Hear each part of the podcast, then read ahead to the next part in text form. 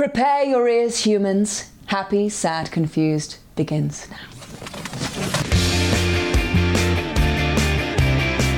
Today on Happy, Sad, Confused, director Todd Field returns to the cinema at long last with Tar. Hey guys, I'm Josh Horowitz. Welcome to another edition of Happy, Sad, Confused. We're ending the year with a great filmmaker, a first time guest on the podcast. Uh, Mr. Todd Field is on the show today talking all things Tar, which is a movie that I positively adore, starring Cate Blanchett. Look it up. We had her on just a couple of months back. Uh, but I also love his earlier work, In the Bedroom, Oscar nominated film, Little Children, Oscar nominated film. These are two exceptional works. And Tar, if you don't know, is a bit of a character study, kind of a thriller, kind of a drama, kind of a black comedy at times. I appreciate it on all those levels and more.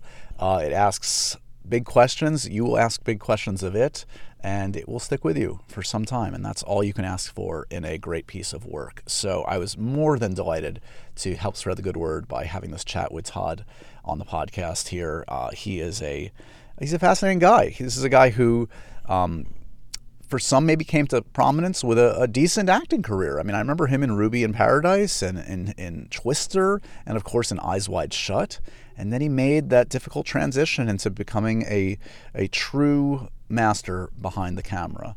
Um, he's got some great stories going way back when. His maybe seemingly all um, unlikely friendship with Adam Sandler, unlikely to some, um, but they have remained friends. They're actually talking about collaborating, which is a fascinating um, idea.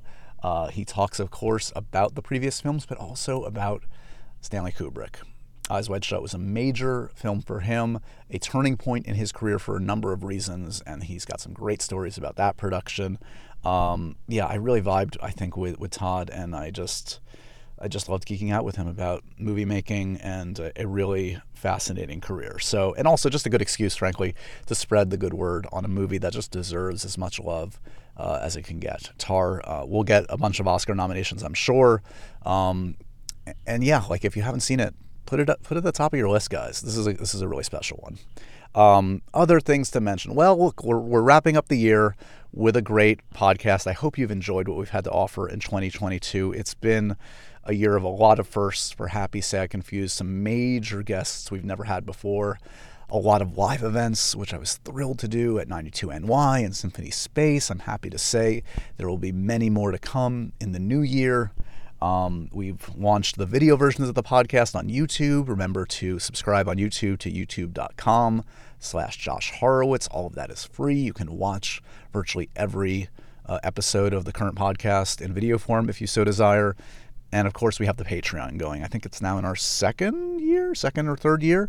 And um, that's that's your place if you want the early access, the discount codes, all the cool stuff. Remember to go to patreon.com slash happy, sad, confused. All the info, don't worry, it's in the show notes. You know the deal. Um, all right, let's get to it, guys. Let's close out 2022 in style. I hope you guys are having a great end of the year, a great holiday season. I hope you're getting some well deserved rest. Uh, sit back and relax and enjoy this chat with a truly talented filmmaker.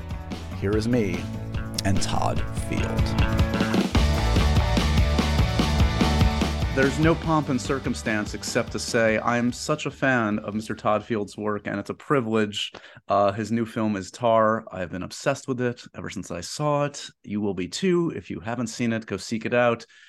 Todd, welcome officially to the Happy Sad Confused podcast, man. Thank you. Thanks, Josh. So, um, I was going to say you're a first time guest on the podcast, but I mean, to be fair, there weren't podcasts around the last time you had a film. So you yeah yeah there weren't even cars then. it was basically the Flintstones out there. Yeah, that's right. um, no, but it, it, it's a privilege. I've, it's given me an excuse to go back and revisit uh, some of your earlier work in the bedroom and Little Children this uh, this week, and all just amazing movies. Man, talk to me first about just what life is like right now, day to day. You know, you have birthed this amazing, unusual child into the world, Tar and the reviews have been great. And it's the silly award season, which is silly but also great. Um, are you obsessing about how people are interpreting it? Are you enjoying it? Give me a sense of what life is like right now for you, ma'am. Well, it's it's it, you know, um, I started work on this in March 2020, and I haven't had a day off since. So um, it's kind of like one very long, surreal day, Josh. Um, I, I I'm looking forward um, uh, to the future when I can kind of stand back and and really look at the thing, you know, what it is. Um, but I'm still very much in it. Um, Yeah. These are all different processes that uh, that are necessary to to filmmaking. Um, some of them are are very physical. Some of them are, um, uh, you know, just a. it- It's really, it, it's an awful lot of time. You know, I mean, and that's sort of. Uh, I guess that's the thing that uh, that really um, is different for me, you know, because normally I work in advertising. So uh, you start something, you shoot it, you edit it in a few days, and it's, you know, in front of the Olympics two days later in front of a billion people, and you're done and you don't think about it again. And this is a this is a very, very different sort of thing. And as you point out, uh, you know, the last film I made a hundred years ago, um, you know, you would do a couple of days of press and um, you know, maybe go to a festival or two and enjoy uh, the sort of, um, you know, the the kind of privilege of being at a festival and being around your other colleagues and and their work and and do you know do a couple of things and that was sort of it, you know. Um, and once you know once the, the film, you know, Monika Willi and I finished the film, you know, in terms of the the final sound and the grade. Um, really in in the middle of August. So um, Venice started less than two weeks later, um, and it's been sort of nonstop then uh, since then. So um, it's a very long, digressive non-answer to your question. No, no, no. It, it, no, it's all. yeah, yeah. I, I, I get it, and it's strange to kind of to see the cadence of your career because you know you make these two films within about five years of each other, and then you have this extended gap. But it's like not like as you say, you. can- It's funny you just kind of termed yourself like I usually work in advertising. Like it's it's strange for me to think of you saying that about yourself because of course that's kind of invisible to us. Like the the the, way you've made a living frankly probably the last 15 years. Um the stuff i mean ha- have you been able to derive beyond an income derive artistic satisfaction from working in that field the last 15 years? Or was something Occasionally. lacking yeah. Occasionally you have, I mean, I have, and, and people do. Um, you know, I mean, Stanley Kubrick was ex like obsessed with like, you know, Löwenbräu commercials. Like, how could you have that much story in 30 seconds, you know? So there is something to be said for the form. It's a very tough form, just like short films are much harder than feature films, and short stories and novellas are much harder than novels, you know? Um, so there's a certain kind of, um, you know, by necessity, sort of um, fitness as a as a filmmaker and and, um, and strength that you gain and confidence you gain technically um, because you're at the forefront essentially running a, a skunk works for the feature business which is very glacial so you're you're experimenting with camera systems and glass and equipment and uh, technology that long before TV or feature people ever see it and that Right. part of it's extremely exciting where it's different is um, uh, and and and I've I've I've I've said this before because I've been answered. I've had to answer this question. You know, it's a it's a it's a, a very logical question to ask someone that hasn't made a film in so long. Which is the difference is the first day of shooting, say for instance on Tar, the very first setup for for us um, was not with the orchestra. It was actually up in the rake um, for the scene that takes place right after um, the first orchestra rehearsal, and that was with Cate Blanchett, of course, uh, Noémie Merlant, and and Nina Hoss. And I remember um, the very first take of that scene, uh, this sort of, you know, getting a very tight feeling in my chest and feeling um, a little bit emotional, and it, because it just suddenly hit me. Oh yeah, oh I remember what this was like. Yeah. You know, it, the difference is is that you're doing something that has a lot of meaning for you. Um, but mainly that you're working with other artists that are so incredible on camera that can do such amazing things um, in dialogue with those artists and and that is where it's very different than advertising most of the time you're shooting inanimate objects or you're shooting people that do commercials that uh, in most cases are not actors and don't even pretend to be actors Right. the, st- the star is the the Subaru. The star is the uh is the the object often those. Yeah. Um I'm curious. Yeah, the haircut. Yeah. yeah, yeah, yeah. Um, I promise not to obsess over the gap. We're going to get to the film because I, it's worthy of discussion. But I'm curious. Like you weren't in director jail. It's not like you had made two very acclaimed movies. One financially very successful in the bedroom. I mean, if you look at the financials on that, it's kind of an amazing thing and very telling of the time. Like that movie made, I think, forty-five million dollars, and that's just not the environment right now for for that kind of film, unfortunately. Um, even Little Children, which financially wasn't a success, garnered a bunch of Oscar nominations, is hugely revered. Um, I'm just curious, like, you know, I look at the Wikipedia entry. It's always telling when there's like a section of unrealized projects on, a, on, a, filmmaker. There is that section for you, Todd. Yeah. Did you did you yeah, feel, well, I, yeah. I mean that's I don't I think it's I think it's fairly typical for all filmmakers, you know. Um, I guess, yeah. And then the question and the question is just sort of the you know the difference between um, the tension and the desire to to be on the floor at all costs, you know. And the difference for me is is that um, I only wanted to be on the floor if if I can be doing exactly what I want to do. Yeah. Um, and if I can't, I'd rather be on the floor doing something else, like selling a Subaru. So, um, you know, I mean, that I think that that's that's the essential difference. And you know, as you point out, yes, um, in the bedroom was one of the most profitable films of of ever. You know, I mean, we made that film for nothing. Um, and that was a very particular time in the business where we had um, you know, where we had the typical so-called fourth quarter audience, and that audience was, um, at the very least, had an undergraduate degree. Um, 75% of the audience was female, and the age of that audience was, you know, 40 to 70 years old. Um, and so, in in many ways, looking at in the bedroom from the outside, and people did because everyone passed on that movie, everyone, uh, except for Good Machine.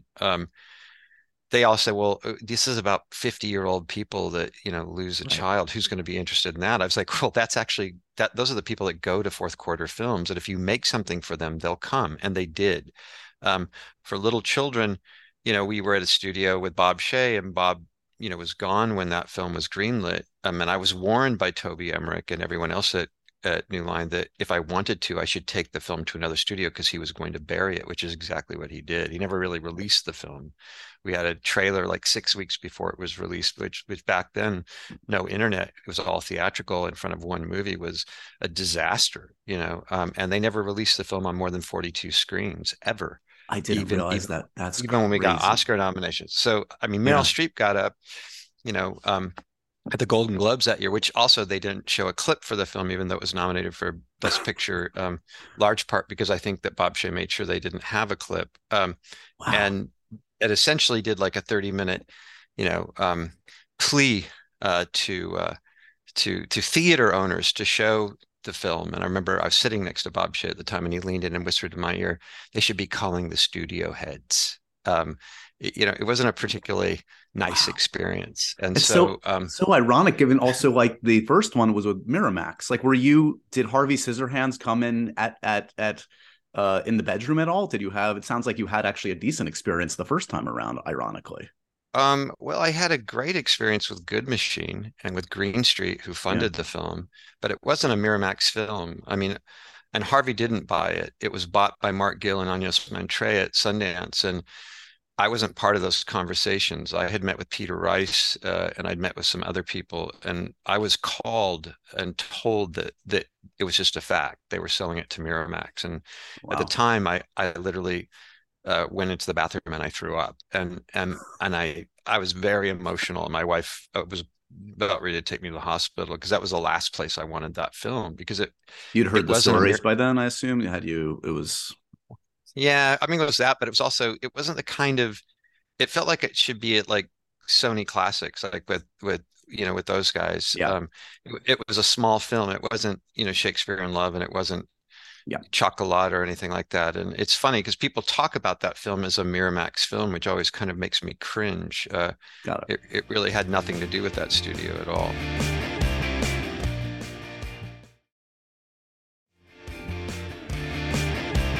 So then this experience with focus which is a, a, beautiful one in that yes, all these after all these false starts of trying of not willing to make compromises for something that you didn't want to didn't want to you know invest two years of your life in.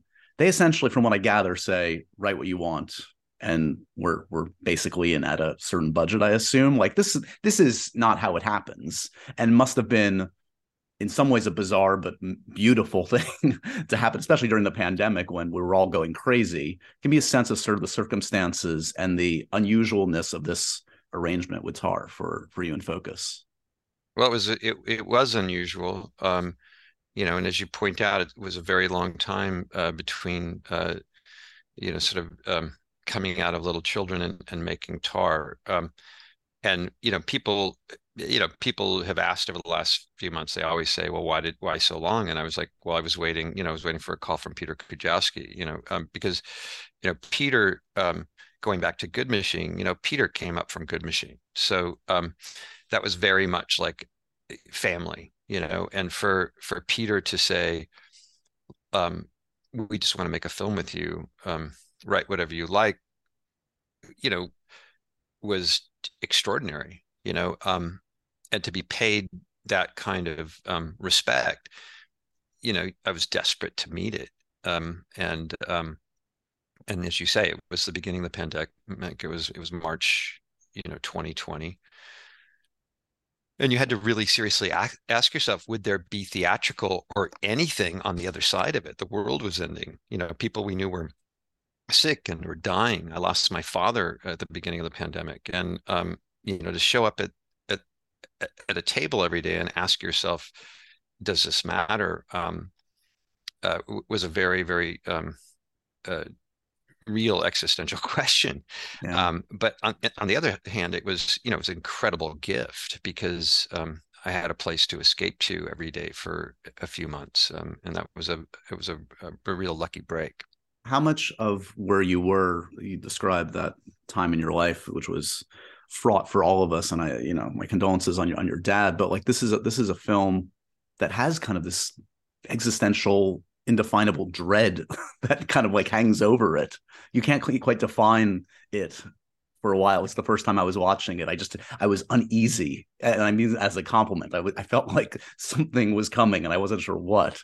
Um, how much did that inform? Was that informed by where you were at personally in the world that was falling apart at the time? Where was your head at, and how do you think it ended up on the page? I, you know, I don't know. I mean, I, I, um, I don't really ask myself those kinds of questions. Um, you know, I'm probably, you know, strangely uh, out of touch. You know, um, in terms of when I sit down to to execute material, I just kind of follow my nose. You know, so um, do you think about genre? Like, are you like, because this again, I feel like I've read like five different reviews that could all cite it as a different genre, as a, a thriller, a character study, a black comedy. um, is that helpful for you? And do you delight in that it is kind of indefinable?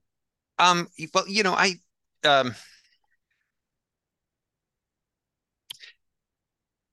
I think that what you're pointing out in terms of um, asking the question, do you think that the pandemic informed the writing of the of the script, I would say 100%. Absolutely. Um, in terms of uh, you know, I said this to my wife the other night. I, I couldn't have written this script if, if the world wasn't ending. Um, so probably a lot of the enthusiasms that I have um, as an amateur film goer, you know, um, and as a student of film, um, probably wound up in a container. Um, and um, I'll, I'll, sort of leave it at that. well, yeah, it's funny you, you put it that. I mean, because this is about the world ending, as it were, for Lydia Tar, at least the world that she's constructed for herself. Um, and she is a constructed, a reconstructed individual. Um, it's uh, needless to say, an amazing performance from Cate Blanchett, who you wrote the the script for. Um, do you how much love do you have for her? I mean she's again someone you can hate you could have some admiration for you could admire her talents and uh dismiss how she's conducted herself personally but needless to say she's a complex figure. I guess do you have much sympathy for her? Do you view her as a tragic figure? What's your attitude about your main character here? I have many feelings about her. I mean she is accomplished She is um, logical. She is hypocritical. She is capricious. She is um, uh, absurd. She is lacking in some basic self awareness. Um, she's a human being to me, you know, so she's very real to me. Um, and I feel differently about her depending on when I think about her, right. you know, and I, I feel differently about her and felt very differently about her when Monika Willi and I were in Scotland editing. you know, again, I mean, I've, I've, told this story many times, but it bears repeating that. You know, we would watch the film down and take several days off from from it um, because we knew we had to, um, and then we and we would designate certain periods of time to watch it so that we knew that um, we would sort of like uh, be a you know sort of a specific time of the day where we could pay attention the best. We kind of agreed upon that. And after we would watch it, inevitably we'd ask each other the same question, which was, "How did you feel about her today?" You know, um, and sometimes um, it was 180 degrees eh, for one of us than how we felt the previous viewing, um, and that was exciting um, because yeah. that didn't change. That went on for weeks. It and and it made it very very um, uh, there, there was sort of confirmation bias for us because that's what we were after, which was that this thing could could change on you depending on when and how you saw it and what state of mind you were in potentially. But also, it made it um, extremely challenging to know when we were finished. You know, um, and really the bar for that was if we started leaning one way or the other with her and, and felt as if we were pointing in any manner that we had failed um, and so it was really about subtraction more than anything else. Well, that, that leads me to something I, want to bring up, which is I think something that, that permeated all your work and, and much of all the films that I, or most of the films that I love, which is this um, holding back, frankly, and not telling the audience how to feel and leaving um, room for interpretation. And this is a film that, you know, I got a chance to see this at Telluride first. I've seen it a couple times since. And um, this is a film that will stick around, like like in the bedroom and Little Children, box office or not, Oscars or not. It's just it, it, it will. I have a thousand percent confidence in that, and you should too. Um, is that is is that what you gravitate towards as a as a watcher of film too? I mean, Kubrick is mentioned all the time, and I want to talk about Stanley Kubrick with you a, a bit. Um, but I think of that, like I think of you know the film you were in, in Eyes Wide Shut, and how a thousand think pieces have been written and a thousand more will be written about that film and every film he's done. Um, is that the space that you enjoy as both a creator and a consumer of film? Yeah, I mean the films that really um, excited my imagination and made me want to to to make my own films. You know, um, were films that that left room for me inside of them.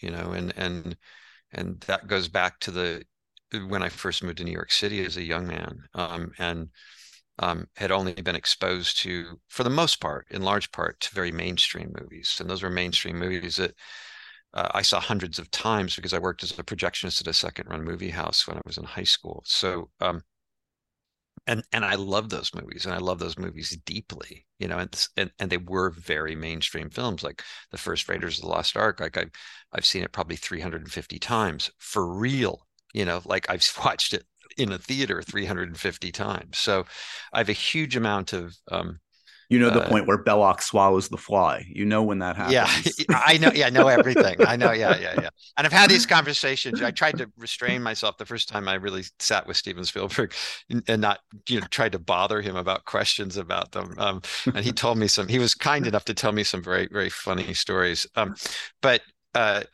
but it wasn't really until I moved to New York, you know, and I was working across the street from Lincoln Center, and um, somebody pushed me over there and said you should go to the New York Film Festival that if you want to see films, not right. movies, you know. Um, and I didn't understand that distinction, but I was about ready to very quickly. Um, and you know, seeing films like Jarmusch's, uh, you know, first film, uh, or it's Lisa's first feature film, you know, um, and and seeing the Coens had their first film there that year, and there was a Truffaut retrospective. It was the first time I'd seen like the 400 Blows. Um, you know, I understood that there was a difference. These yeah. were films that that invited me to have a conversation with them um, and they weren't talking at me. Um, and and that kind of destroyed stuff for me in a, in a, in a, in one way because before then I would go down to Times Square and see movies like Target starring Gene Hackman and Matt Dillon, and they were playing father and son, and you never questioned it. You know, you just you're like, okay, well, it's a movie. I mean, that's how it works. You know, but, Right. but there was this sort of very, you know, there was a very different way of of of, of reading a film um, uh, after that. So, yeah, I mean, that's, that's a it's a long um, way of saying yes. Uh, there, there were certain films that that made me want to to to make my own for sure. So, so you know, we, we obviously can't go into everything in detail, but of course, you, you your path is a, is an interesting one in that you had a, a successful career as an actor. I mean, I remember seeing Ruby in Paradise. Somehow, you ended up being Jan de Bonsky for a couple movies. Is there a story there? That how did how did Twister and The Haunting happen? Was he just a Todd well, Field I, fan? what happened?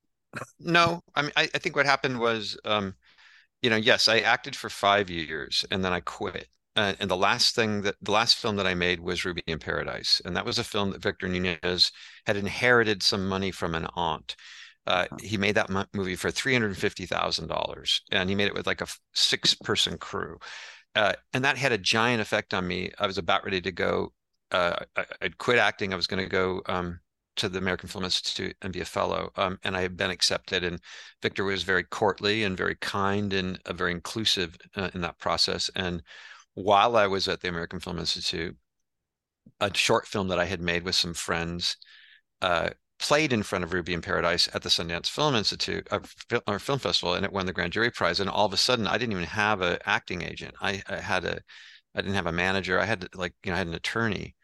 Um, I started getting calls, and my wife was working at the time to try to get me through film school. And we had you know a couple of young kids at home, and uh, I couldn't really turn down the acting work, whatever it was, because it it was tangible, and I needed to get us out of the hole. So uh, one of those jobs was yes, Twister.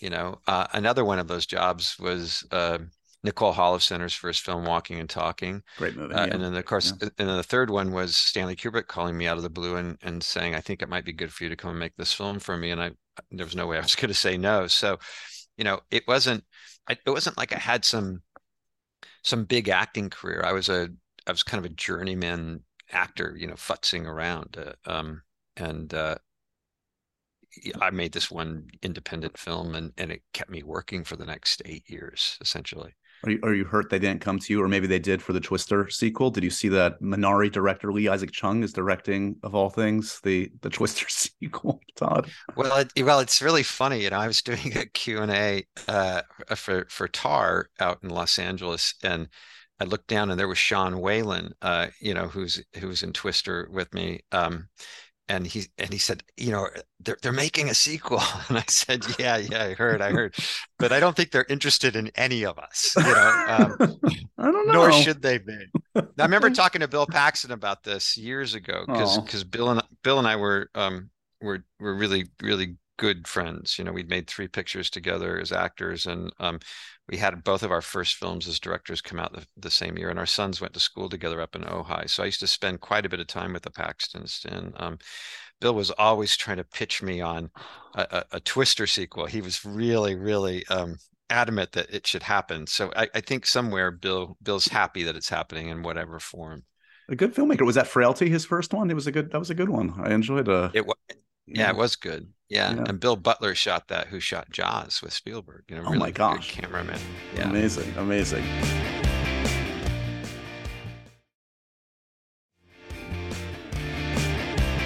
Okay, so let, us talk a little Kubrick. I feel like that's an hour long, at least, conversation in its own right. But uh, look, I will take any excuse to talk about Stanley Kubrick. When, first of all, how long were you were you there? Was that like six months, a year of your life? It's a rel. It's not obviously the lead of the film, but you have some significant moments. But obviously, that film was, I think, the longest production short of a Avengers movie in existence. What was your experience just in terms of length uh, and access to Stanley like? Well, you know, I, I I knew some people that had worked with Stanley um, before, um, and when Jan uh, Harlan, uh, who was producing Eyes Wide Shut, Stanley's brother-in-law, um, his wife's brother, um, when he told me that um, we're just going to have you come over in October, this is 1996, and you'll just work a few weeks and you'll be done. I, I kind of thought that might not be the case, um, and and that that's exactly what it was. So I, you know, I started the first day of the shoot, the very first day of the shoot, and I was there for the last day of the shoot for uh, the orgy sequence. So that was October 96, and I wrapped the end of January 1998. That was for three scenes, three scenes. Um, so I did go back and forth uh, between 96 and 97, and I went back and forth between at some point in 90, 97, mid, mid 97. But probably I was there for uh, maybe nine months out of 18 months. And you know, we shot nights, so uh, there were very. I think there's like maybe two day shots in the film. You know, right. um, so so we were living like vampires. You know, it was a very odd way to live, and you couldn't go off nights because it would wreck you. So, um, I found, you know, I got called to set a lot when I wasn't working, and I was happy to be there because there was nothing for me to do otherwise. Um, and Stanley, uh, very much like Victor Nunez, was very uh, if you were if you were inside a, a, project together, you were inside a project together. So um, you know he would have me go in the trailer and look at dailies I wasn't involved in. And he would allow me to to you know to sort of stand behind him, um, you know, on set and things like that. So um, you know, from as a student of film, it was a tremendous, um, you know, incredible um, oh privilege, you know, um, and uh, uh, yeah, and it has a you know, in, in so many ways, um, that experience uh, is, is sort of impossible to talk about, you know.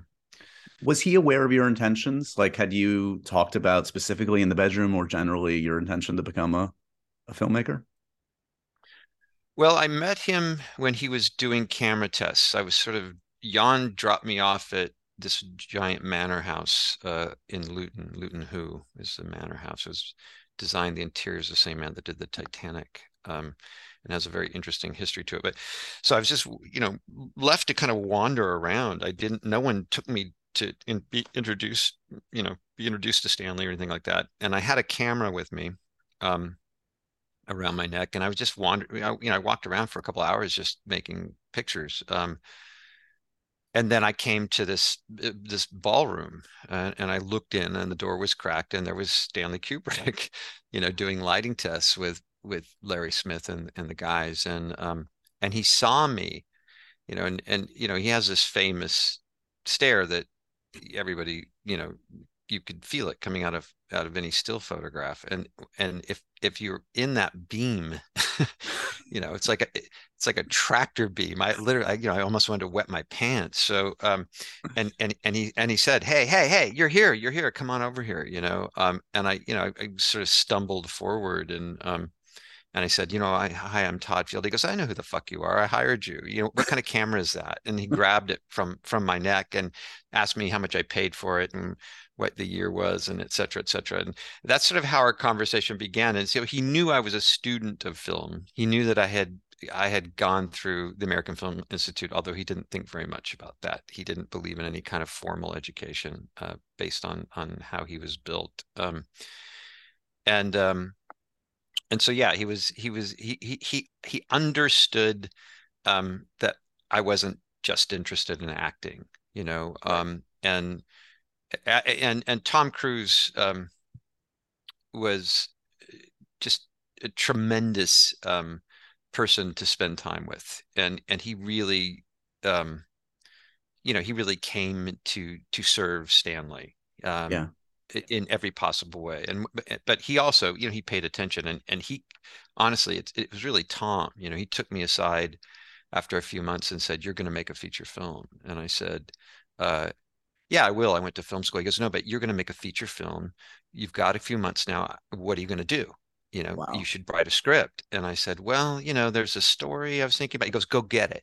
Go get it. When you come back here, I want to know you got this story. It really challenged me. Um, uh, and so I did. You know, I we I tracked it down, and somebody had the rights, and they agreed to let me sort of come in. And um, by the end of of my my period, you know, working on Eyes Wide Shut, I had the script for in the bedroom, and uh, I'd given it to Stanley, and um, you know, I was able to actually sit with him and and and he asked me mainly because that's what he would always do. He would never tell you anything, you know, uh, but he would always ask you a lot of questions, you know, and he asked me a lot of questions about what I was thinking and why I wanted to do it. And he very gently offered me some uh, extremely valuable advice. Um, and uh, so, yeah, that was a uh, Eyes Wide Shut is, you know, in very in so many ways, um, the reason that I made that first film. I mean, amazing. I love the cruise story. I always talk about how that's a guy that just obviously, obviously worships storytelling and worships like filmmakers. Like you look at the filmmakers he made a point of working with, especially in like the first like 10, 15 years of his career. And it's like, you know, Oliver Stone, Scorsese, like you go down the list, he was just like knocking him off. And that, yeah, that's so telling. And, and by the way, I also, yeah, go ahead. Sorry. Well, no, I mean, and De Palma and yeah, everybody, yeah, I mean, he, yeah. he wanted, yeah. Yeah. Um, and not to mention uh, for, for, you and the Kubrick connection, I, I, would also love that you, of course, then establish this relationship and professional relationship with Leon Vitali, who sadly passed in the uh, last year, who was his longtime kind of custodian, assistant, associate producer. It tickled me to, to when I rewatched Little Children to see him for a nanosecond in a very unusual moment in the film. Uh, so, oh, you have you have, you have no idea. There was there was a whole section with Leon that um, someday I have to unearth. You know, the way you meet that character is Leon standing at the Long Beach airport uh, with a um, uh, with a holding a sign that says um, SK on it, which is very funny because it's for this it's for this character Slutty K, but it was also but, like an inside joke between fantastic. us, you know. So fantastic. Um, I had the privilege also of spending some time uh, with the great Adam Sandler recently. Adam oh, says yes. you guys go way back first tell me the connection between you and Sandler. Well, I mean, Sandler was a, you know, we were all young guys, and it, it was mainly guys back then. Uh, this is like the mid '80s, late late '80s of uh, in Los Angeles. Um, you know, I think I first met Adam because I had a, a, great friend, one of my dearest friends, Jimmy Vallely, and he was a comic, but he was also a writer. Um, uh, and he introduced me to a lot of other comics, and I used to. Um, I used to stay with Jim and um and we'd you know we'd sit around at the improv and it they, that, those were just the people that were around and this is long before Adam was on Saturday Night Live or anything like that um and you know I was talking to Adam about this the other day because my first memory of, of Adam was uh I had sort of uh, tried to sort of boonswaggle my way into a meeting with Milos Forman who was going to do this film that he never ended up making um, called Hell Camp that was going to take place in Japan. And um, so he was meeting people over at Sony.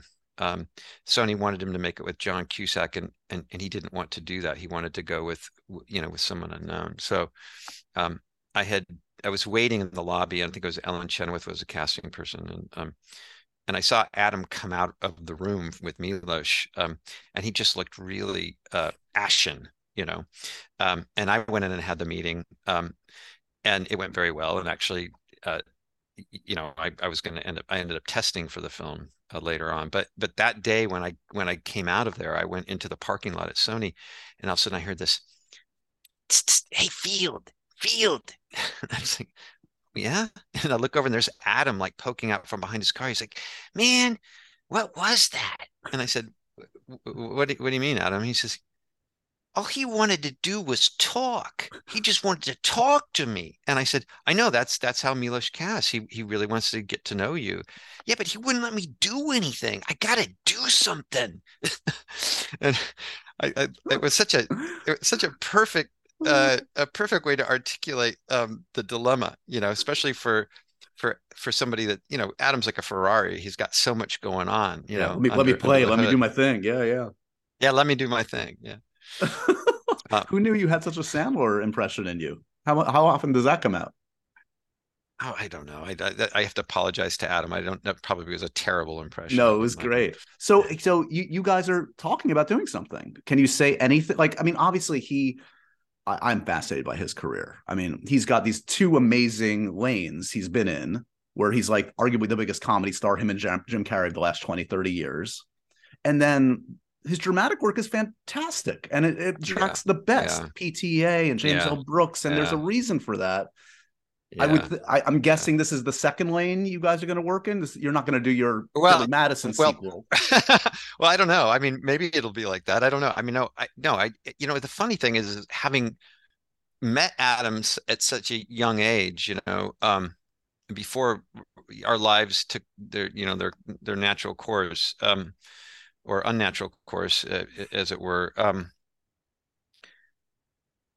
you know, I, I knew of his career. You know, I, I, like it's unignorable. You, you would, of course, you would know about it. And um, my children were obsessed with Adam, and and and my my youngest child now, uh, you know, uh, who there's is he he and his friends are obsessed with with Adam, like obsessed. You know, um, and I had never seen any of his films. The first film I ever saw of Adams was Paul Thomas Anderson's Punch Drunk Love, and how how I felt so lucky that that was my yeah. my first time seeing Adam in a film, and it and it just you know floored me because it it really is one of the great screen performances for me for of all time you know um and obviously the stuff he's done with with the Safdies is just you know amazing and um uh and as you mentioned, the, the, stuff he's done with Brooks and you know the stuff he did with Noah, um, yep, uh, Baumbach.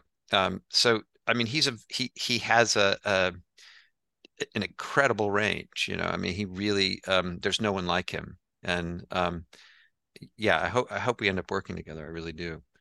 Can you tease anything about what this idea is? Is it, it's a specific idea, I assume. Like it's a specific thought. It's more than just oh, we should work together we've been talking about some things. I, yeah, it's too early to. Yeah. Oh. How far outside of your uh, conceptual comfort zone could you imagine yourself going? I teased you about like, oh, you're going to direct the Twister sequel, but like, you you have a nice, an amazing lane, and I would love to see you just make Todd Field, quote unquote, whatever these are, Todd Field movies the rest of your life. But is there that temptation? Do you take the meetings with studios just to see if your skill set can jibe with the Marvel, the whatever. Like, th- could you even see yourself playing in a sandbox that is is like that, a genre, a big genre, four quadrant blockbuster kind of thing?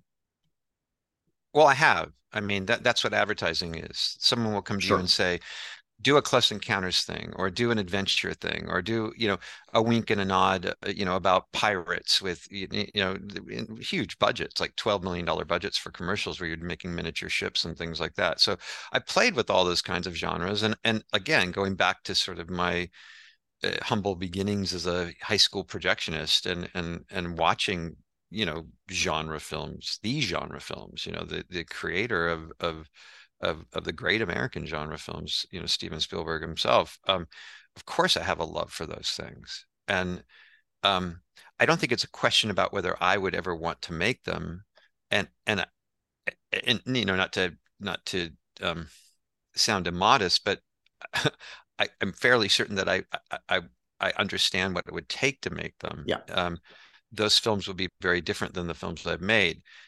I don't think that's the obstacle. I think the obstacle is that people very rightly so want you to see the thing that you've done. Um, and I don't think they're naturally thinking that um, they're going to hire me for the next Bourne Identity. You know, um, uh, have you even have had great... those meetings? I mean, you do have the reel, as you said, the commercial reel. Like, don't even tell them about your other movies. Just show them the commercials. They might hire you. Yeah, yeah, yeah. Well, maybe. Yeah, I don't know. You know, I mean, it, we all get these. We all get these sort of kick me signs stuck on our backs. You know, um, and sometimes they're very hard to to pull off. So, um, I yeah i mean i would never say never i mean I, I, like all kinds of movies it's not like i'm sitting around watching bergman all day you know i mean i i, I crying i, watch a lot just yeah yeah exactly yeah yeah exactly you know i mean i like him as much as the next person you know but it's not that's not my entire diet you know yeah yeah um i was yes i contain multitudes i like Billy Madison and Punch Drunk Love. I uh exactly.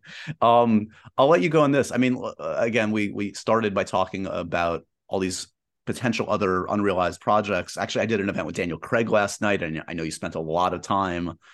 I heard 2,000 pages were written of Purity. That's which uh, is Jonathan Franzen adaptation. Crazy. I mean, are there any that you could see yourself coming back to if someone gave you, you know, the giant bag of money to greenlight any of these kind of projects that almost came to fruition? What's the one you would will into existence? I don't think any of them. I mean, with you know Daniel was in the room eh, with John and I seven days a week.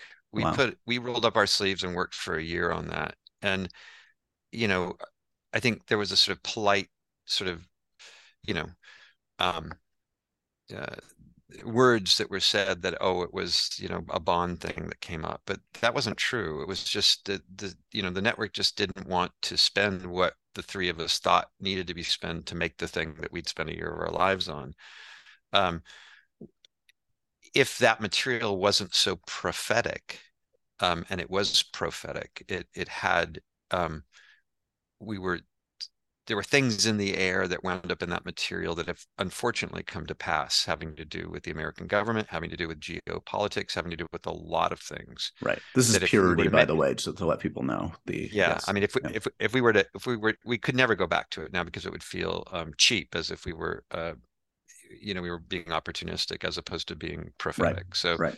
um, there was another project that you know Cate Blanchett, and this is where I met Cate um, with Joan Didion that we worked on for a very long time together. Um, that will never happen, and Joan's not here anymore. Um, but yeah, I mean, no, I don't, I don't see. Yeah, no, it's a, it's kind of like a a family plot. You know, you um, you have these little headstones that you have a passing acquaintance with, and occasionally drop flowers on. But I I don't want to dig any of them up. Fair enough. Fair enough. Um, this has been a, a real pleasure, man. I really, I'm, I'm such a fan of your work, and I mean, if folks haven't seen Tar, um, it's just a gorgeous piece of filmmaking. It will a- ask questions of you. You will ask questions of it. It will stick with you, like all of Todd's work does. Um, yes, it's in the award season, and yes, Cate Blanchett may or may not take home yet another Oscar. If it if she does, it's well deserved. Um, I wish you nothing but the best with this one, man. And I'm, I'm as you can tell, I'm, I'm a fan of the work, and I, and I hope we can continue the conversation another, another time. Yeah, me too. Thank you, Josh. I I, I really appreciate it. And so ends another edition of Happy, Sad, Confused. Remember to review, rate, and subscribe to this show on iTunes or wherever you get your podcasts. I'm a big podcast person. I'm Daisy Ridley, and I definitely wasn't pressured to do this by Josh.